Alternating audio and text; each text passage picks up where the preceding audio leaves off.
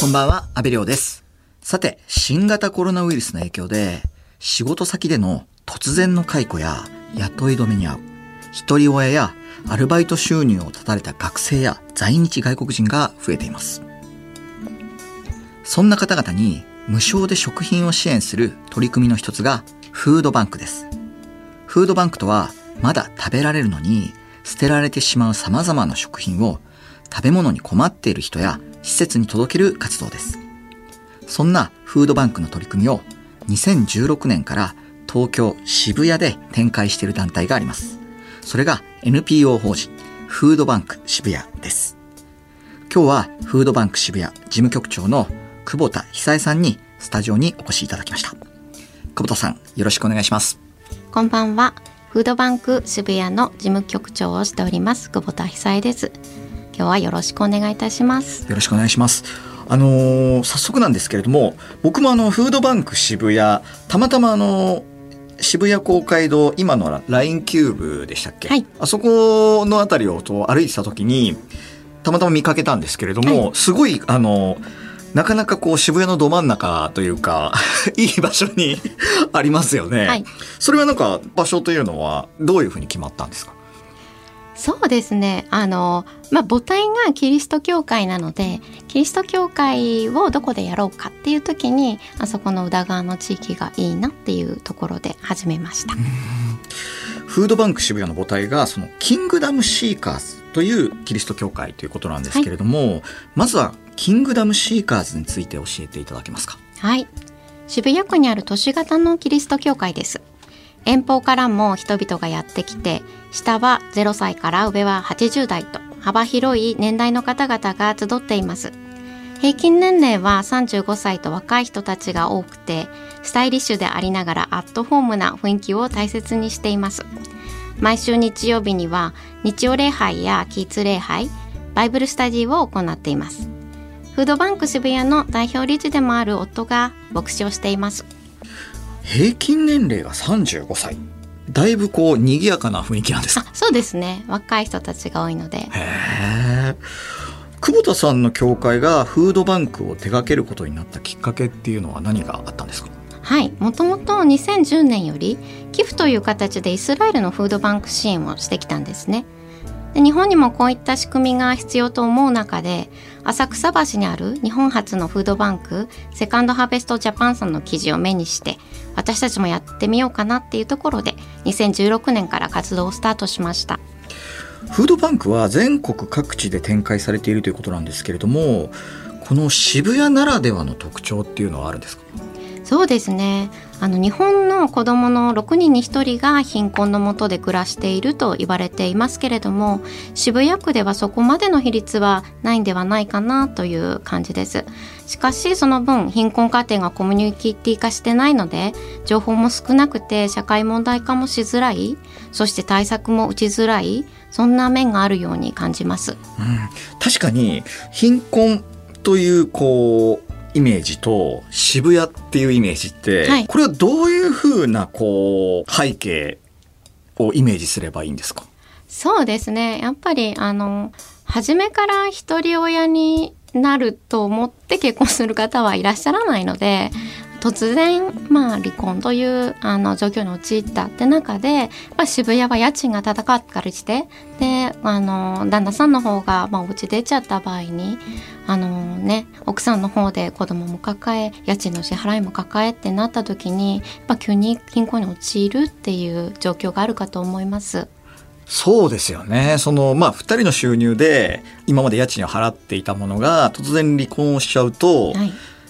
まあ、お母さん一人の収入で、はいあの、渋谷のすごい高い家賃を払わなきゃいけない状況に突然なるってことなんですよね。ええ、もう十何万ですよね。確かにそうすると、じゃあ生活保護とかは受けられないのかって話になっても、お母さんはお母さんでちゃんと働いてるから、だけど家賃とか、いわゆる生活費も高いから、はい結局その可処分所得がないというか、はそういった状態に陥るってことなんですね。そうですね。具体的にあのフードバンク渋谷では、どんな方々に食品を提供してるんですか？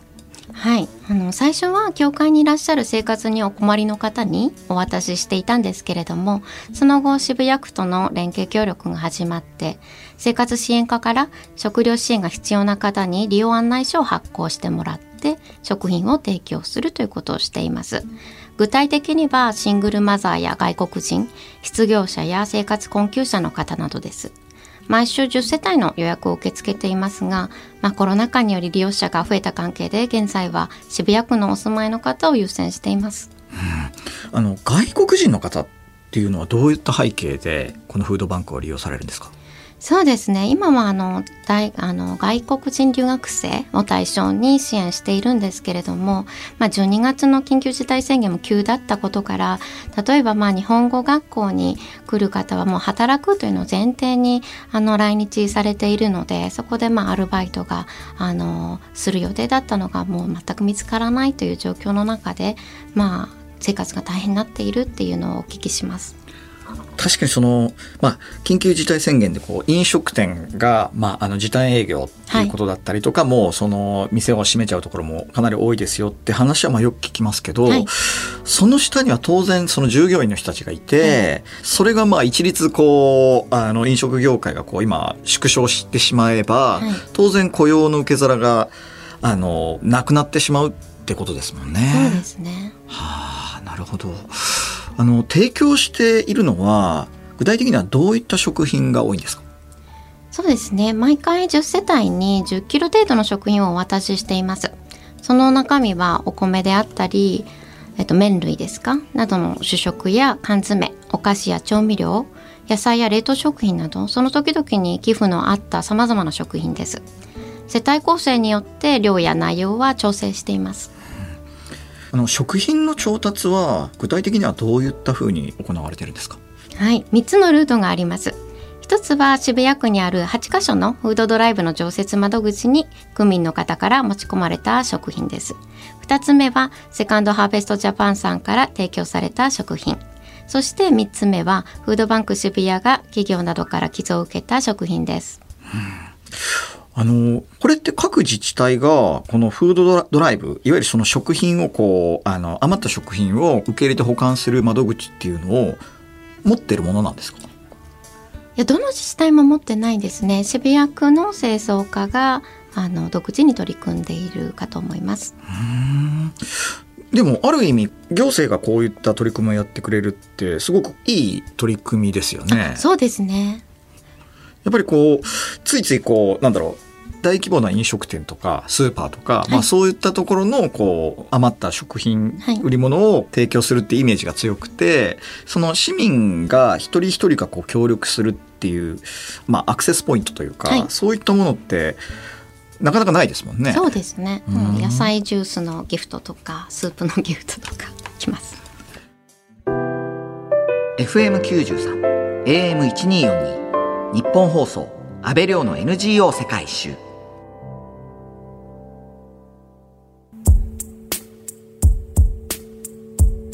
今日はフードバンク渋谷事務局長の久保田久恵さんにお話を伺っています。新型コロナウイルスが蔓延する中、フードバンク渋谷を利用する人が増えているということなんですが、はい、食材を必要とする一人親世帯の割合が増えてきました。子供の学習や発達障害で悩んでいても、新型コロナで喋る人がいないとか、急に離婚して話し相手がいないとか、そんな人もいます。食料を提供するだけでなく、もっと話を聞く必要があると感じました。うんこの食料を提供するだけじゃなくて、まあ、話を聞く必要があるということなんですけれどもこれはどういったこうあの話が多くて、まあ、どういうきっかけでその少し深い話にこう入ることになるんですか、はい、そうですねやっぱりそのまあ、結婚した時はもちろん自分が一人親になるなんて思っても見ないと。でもいざ一人親になった時に自分から誰かに「私離婚したいのよね」なんていう話をこう振ったりはしないわけですよね。でもその状況がいろいろ変わる中でいろいろどうしようどうしたらいいんだろうっていう抱えているものは増えていってでそれをやっぱ喋るところはないっていうところがあるみたいですね。あなるほどねいや確かにその友達とか知り合いにはなかなかこう言いづらい話とかでも、心の内を誰かにこう 打ち明けたいっていうあのニーズは確かに人間ありますよね。ええ、あのね思いますその行政の窓口では硬すぎて言えないだけどお友達は近すぎて言えないでもちょうど多分こうこういった NPO 団体みたいのがちょうどいいっていう感じなんじゃないですか。なるほどね。あそういうニーズまあ確かにありますよね。うんいやなんだろうすごいこう渋谷って賑やかな街ですけれどもまあ一人一人住んでる人は一人それぞれにやっぱり孤独を抱えてる部分もあるんでしょうね。うん。シングルマザーが増えていく中で新たな取り組みもされているということなんですがどういった取り組みなんですか？はい。渋谷区では親学校だけでない子どもと大人が学び合う第3の場所子どもテーブル授業を推進しています。その一環として月に2回日曜日の午後3時半から4時半まで親子カフェをしていました。教会員の方々に協力いただいてカウンセラーや学習支援員医療従事者や大学生など多彩なスタッフが在住しお母さんは悩みを相談でき他のお母さんと情報交換ができる。そしてお子さんはスタッフに遊んでもらったり勉強を見てもらえる。そんな場所を提供しています。ただ今後ですねあの、まあ、地域に活動を広げていきたいので開催日時とか場所は変更するかもしれないのでまたホームページの方を確認してほしいんですけれども、うん、あの以前渋谷区長のあの長谷部さんにお話をお伺いした時もその、まあ、子どもテーブルっていう取り組みがあるよってことをお話しされてたんですけども、はい、これって具体的にはどういったこうニーズがあって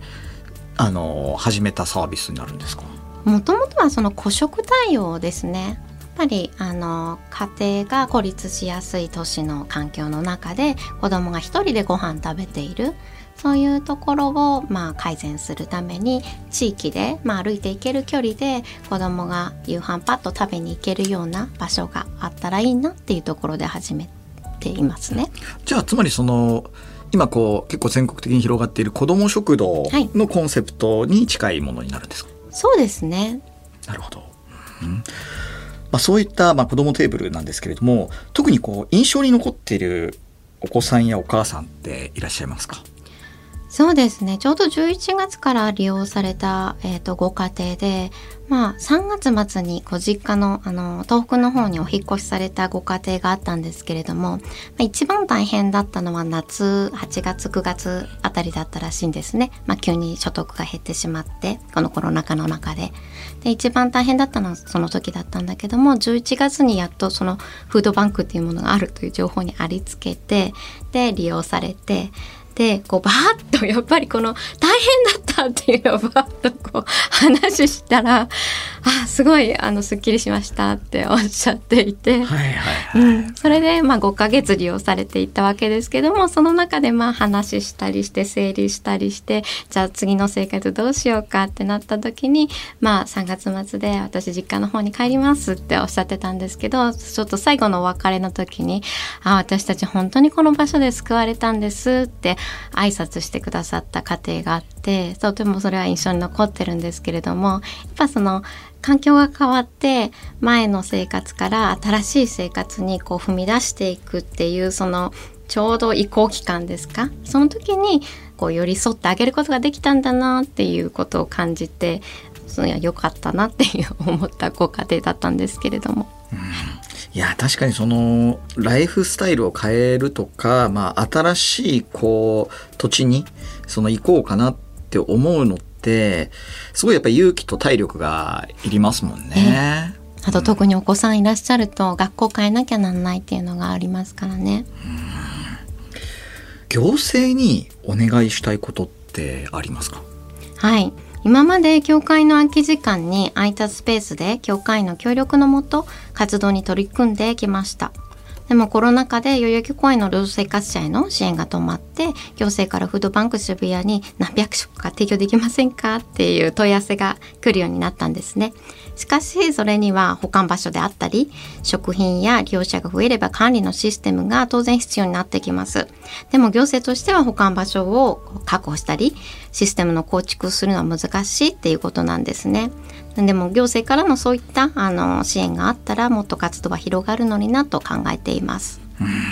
うんまあ確かにこのいわゆる路上生活者の方もいわゆる支援団体の動きもやっぱりこうまあ3密を避けてっていうことになるとあの通常とは違うことになってしまって、やっぱり常にコロナの影響ってさまざまな場所にこう形を変えて現れるんですね。はい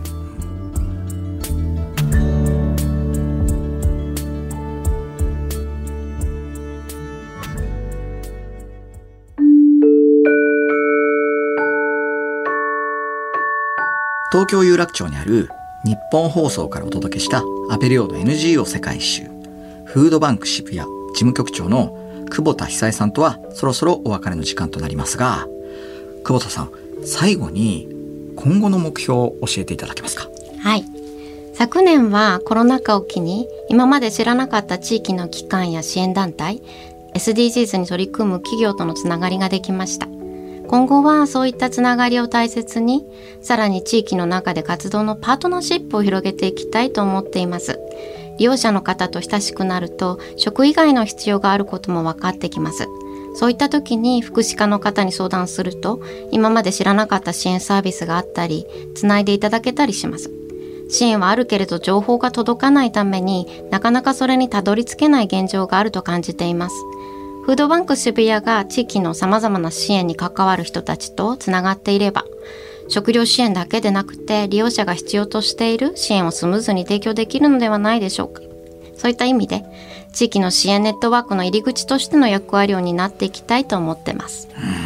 確かにこう、なかなか必要な人が必要な情報にアクセスするっていうのは、